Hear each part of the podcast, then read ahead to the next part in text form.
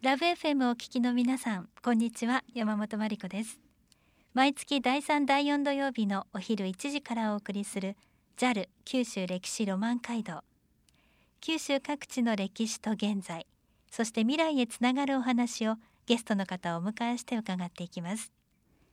今週は先週に引き続き佐賀神崎市の魅力に迫ると題して CSO 神崎上幸館事務局長吉原俊樹さんにお話を伺っていきます。吉原さん今週もよろしくお願いいたします。そうお願いします。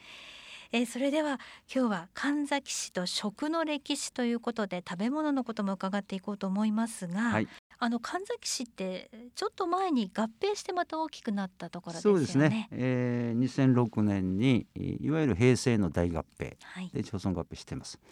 でセフリの方がですねセフリ村っていうのがあって平地のところに神崎町があって千代田町があってこれはもう有明海側まで行ってますけど、はい、この三町村が合併して神崎市になってます。うん、はいまあ、神崎市は本当に大きいんですけれども、まあ、食べ物食というとやはりおそうめんでしょうかね。そうですね、おかげさんで神崎の特産品として、はい、えー、支持を本当長いこといただいて、頑張っているところです。どうして神崎はおそうめんに、まあ、手をつけたと言いますか始まったんでしょう、ね、これですね、えーまあ、伊之助っていう人物がいらっしゃいまして。でまあ江戸の時代ですねあのまあ、神崎宿、まあ、いろんな方が行き交いされてたんですけどその時に四国の、まあ、香川県ですね小豆島の方からお坊さんが来られて病に倒られるんですよね、ええ、具合が悪くなってどうしようもなくなくなってでしょ。でそれをまあ、今風に言うと看護したっていうか助けてあげたのが伊之助、はい、まあ、商売人なんですけど、ね、街中のですね、はい。え、でそのお礼にそのお坊さんからあそのそうめんの作り方を習ったっていうのが神崎そうめんの始まりと言われてます。はあ、お坊さんから伝わったと。そうですそうですそうです。そうですか。はい。でかれこれ、えー、もう300年以上経つぐらいの名産として今も息づいてるとそうですね。いうことです。神崎そうめんは本当に歴史があるんですね。そうですそうですそうです。へえ。まあねこの夏も皆さんたくさん食べてらっしゃると思いますけれどそうですね。私のちっちゃい頃なんかもうあれでしょ絶対夏はそうめん。昼は。そうですね。もうそうめん以外は食ってない。ごま醤油だけです。あごま醤油です美味しいですね。私長崎もごま醤油なんですよ。うん、だからあの普通家で食べるやっぱりごま醤油だったんですよ。で冬場はまたうどんなんですよ。麺類ばっかりですね、はい、そうですそうですはい、今ごま醤油にちょっとお酢を入れて食べるのが好きです。あ、そうですね。はい、結構いい年にお互いになってきましたから。そうですね。そういう年ということでしょうかね。はい。はい、また食といえば、私はちょっとピンときてなかったんですけれども、日本茶、日本のお茶の栽培も神崎が始まりって本当ですか？うん、まあ英才像なんかがあセフリにあります。ただ私思うにはですねやっぱりこのセフリ山系そのものがお茶が伝わってきた場所というふうに思います。でお隣の東セフリとか、はい、そこでもしっかりこう英才茶なんかブランドとして作られて、うん、えー、活動されてますけど要はいろんなものがですねやっぱりこうこの当時はですね、えー、伝わったと言われてて潜望館っていうのがですね、はい、東振りの潜望、はい、館っていうのが今東振りのトンネル越えて中川の方から登っていってでしょ、はい、ありますけど。あの潜望っていうのはですね千に坊主お坊さんの坊ですね、はい、で書きますけど、はい、でかつてはこの九州レベルのお話するとセフリ潜望彦万坊っていうふうに言われたっていうふうに私聞いてます。はい、だからセフリは1,000箇所のお坊さんの修行の場があったああ1,000人じゃなくて、はい、1,000箇所。そうそうそうそうそう。そうのお坊さん。彦山はレベルがもっとすごいから、はい、万箇所あった。万箇所あったという。だからそういったお坊さんの人々がまあも日本全国から集まる場所だったというふうに聞いてます。もちろん当時外国からも来られててお茶中をはじめとするいろんな文化が伝わったんじゃないかなというふうに私はお聞きしてます。じゃあおそうめんもお茶もお坊さんから。そうです。そういえばそうですね、私も今今気づきました。あそうですね。はい、はい、だからいや要は文化っていうのは人の生きがいがあってやっぱり始まったっていうことでしょうね。はい、はい、動かなかったらですね。はい。まあ、今コロナで動きませんから困りましたね。そうですね。もう文化的なものはやっぱり滞ってますからね。そうですね。なんかこうあれですね。将来につなげるのには今ちょっとピンチですね。はい。いろんな意味でですね。そうですね。はい、まあ神崎の方もね、あの夏はおそうめん食べにいろんなところから来られると思いますが、今ちょっとやっぱりね。そうです、最近ですと吉野ヶ里の公園でそうめん流しを実は神崎の地元のですね麺屋さんたちやってくれるんですけど、ええ、もうすごい人気です。だけどああいったものがコロナだったらもう無理なんですよね。そうですね。直接こうやりますから。そうかそうですね。だからなんか寂しいですね。うん、ちょっと今まあやり方変えてまた神崎でも頑張っていきますそうですね。はい。はい、えー、食の歴史もまあ長いものお坊さんから伝わったものが多いと思いますが、はい、吉原さんが今出たもの以外にこれはいいんじゃないかという、その神崎市の食何かあったら教えてください。まあいくつかあるんですけど、まあ街中で行きますとそうめんコロッケとかですね。そうめんつながりですけどね。そうめんコロッケ。だからそうめんのですねこう身がこうコロッケにまぶしたように入ってるんですよ。あ外側が。そうですそうですそうちょっとちっちゃくしたようなだからこれこう絶品です。でこれ実はですねみんなでなんかこうおまあテイクアウト的に、えー、歩きながら食べるやつなんかないかなって。まあ宿場茶屋さんというところで、えー、街中で、えー、お出し中心的にお出ししてもらってるんですけど、ええ、なんかないかなということでみんなで集まって話した時に出た産物なんですあじゃあ知恵は出し合ってできたのがそのそうめんコロッケなんですね。でまあそうめん絡みなんですけど神崎割烹さんがですね結構街中多いんですよ。はい、だからさっきから言ったようにお寺は多いわ人は集まるわっていうことで観光の存在も結構派手で、食には結構神崎の人たちは昔から糸目つけなかったんですよ、ね、結構料理的にもいいものを出すってその中にもそうめん懐石っていうのがあります。で結構クネアンの時期とかですね、はい、まあ、おクネアンを見ていただいてその後に神崎の街中の割烹で、そうめん懐石を食べてっていうことで。あいい、ね、そういったツアーもですねおかげさんで組まれてます。まあただもうクネアンの方もですね今年はなんとかやろうと思ってたんですけど実はあの私観光協会の常任理事でもあるんですけどなんとかやろうよということだったんです。けどやっぱりこの勢いもうなんかこうどうしようもなくても中最終的には中止っていうことで。もう残念です、ね、だからそういったこう山手の方からの街中のつながりとかそういったものをこううまく食をつなげるようなこともですね、うんはい、いっぱいこう組んでますし、まあ、皆さん楽しみされてたんですけどねじゃあもう美味しいものはいっぱいなので皆さん取り寄せてお楽しみになっていただきたいそんな時期ですね。すね。はい、JAL 九州歴史ロマン街道。九州各地の歴史と現在そして未来へつながるお話をゲストの方に伺っています。今週は先週に引き続き神崎市の魅力に迫ると題して CSO 神崎上幸館事務局長吉原俊樹さんにお話を伺っていますでは吉原さん、はい、続いて今週も魅力ポイントを伺っていきたいのですが、うん、えーはい、今日教えていただく魅力ポイントどこでしょうか？えー、っとまずはですねセフリの方。はい。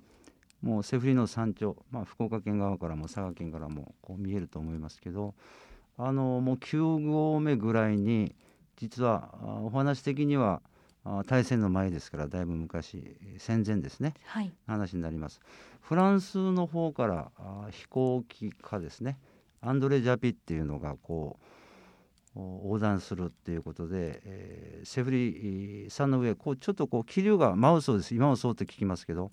でそこで遭難されるんですよ。はい、でその9合目ぐらいにアンドレ・ジャピさん飛行機で落ちられて、ええ、でまあ瀕死の状態で、えーまあ、寒い時期っていうふうに聞いてますけどちょうどその時に今はあんまり見ないんですけど昔山々に行くとあの炭作り炭を燃やす炭小屋がずっと点在してましたよね。はいはいでたまたまそのセフリの住民がですよその飛行機が落ちたところを見てでもちろん外国人なんか初めて見るんですよね。な何者だっていうことで飛行機がまさか落ちるとかじゃそれはもう昭和の初めですからね。えーえで助けようということで単価的なもの、うん、おまあお手のもんですよ昔の人たちはパッと作って、はい、で麓までこう持っていってそのアンドレ・ジャピさんを助けるんですよね。で麓の今でいう神崎町の中まで。で最終的には福岡県の久留米の方に連れて行って、えー、見事こう生還されるんですよね。はいえでそういったアンドレ・ジャピの遭難を助けたお話がセフリにあります。で実はこれあの神崎氏がですねこうフランスの方のと今でも交流続けててで、えー、フランスの町に行けばですよセフリの地名がついた通りもあるっていうぐらいでこれ非常にこう人道的に素晴らしい話で本当あのこれは教育的にもですね、えー、ぜひ地元の子どもたちにも伝えたいなっていうのをおすすめのお話です。はい、はい、いいですね。なんか本当これはアニメーションかなんかでそうなんですよ。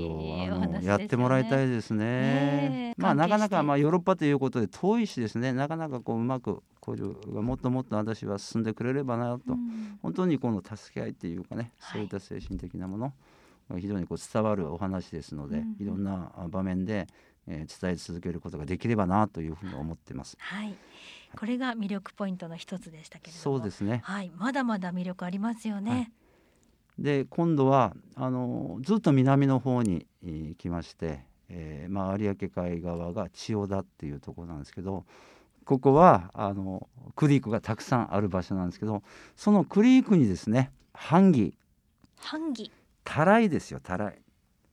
はい。昔ちょっとイメージしてくださいね。洗濯をするときに、はい、桶みたいなやつに洗濯板っていうこうイメージがありますよね。ありますね。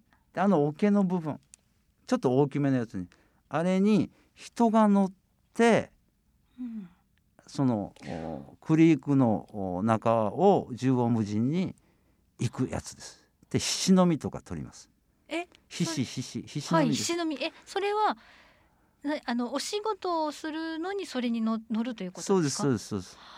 でこれ一つの文化なんですよ。でクリークとそのハンギーっていうのは私的には大事なセットと。ね、でもうあので今あこれも千代田版木祭りっていうのが、うん、城原川版木祭りって今もずっと続けてられてますけどその時にはそれに乗って今度は競争です今。あそれはスポーツとして？そうですそうですそうです。でこれものすごく人気です。へえ、はい、漕ぎ方はどうするんですか？漕ぎ方ですか？両手にこうなんか木の長方形のやつを持って 長方形じゃない。オールオールを手につけて。そうそうそうそうもう手で。でこれ映像見せればたも本当楽しいんですけど、これも本当は夏の神崎の風物詩とですねこれもですねもうコロナ禍で中止です。本当毎年ですね、えーまあ、チーム作って大会やるんですけど競争ですね、えー、もう練習してたくさん来られるんですけど残念ながら中止っていうことですね。すね他県の方も参加はできるもちろんですもちろんです。もうどんどん来てほしいんです。あれも素材的にものすごく楽しいです。楽しいからそうです、ね、で一番美味しいのはですね店頭ですね大人の。はい、い。や丸いやつに乗るから難しいんですよ、ね、子供は逆に上手なんですよ。大人はもう完全に後ろに倒れます。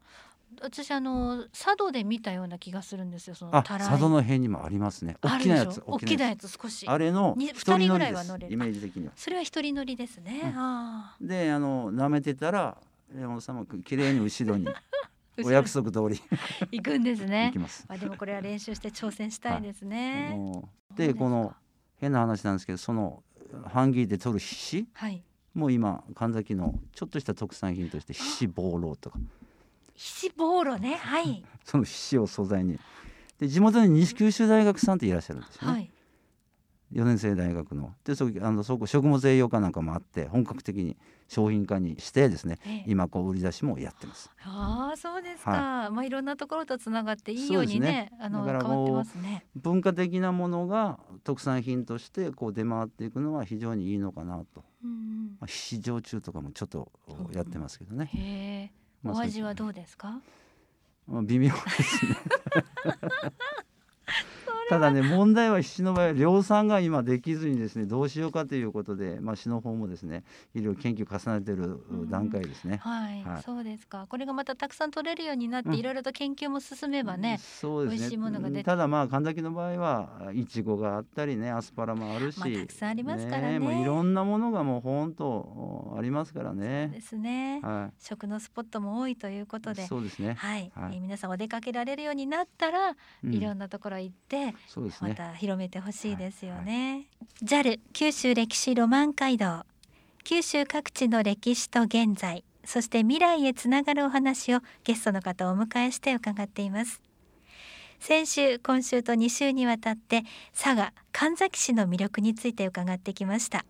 CSO 神崎上幸館事務局長吉原俊樹さんありがとうございました。こちらこそお世話になりました。ありがとうございました。また今週も最後にヒストリーポイント魅力ポイントまとめを一言お願いいたします、はい。あの本当2週にわたって神崎のことをご紹介してまいりましたが本当はまだまだたくさんあるんですよね。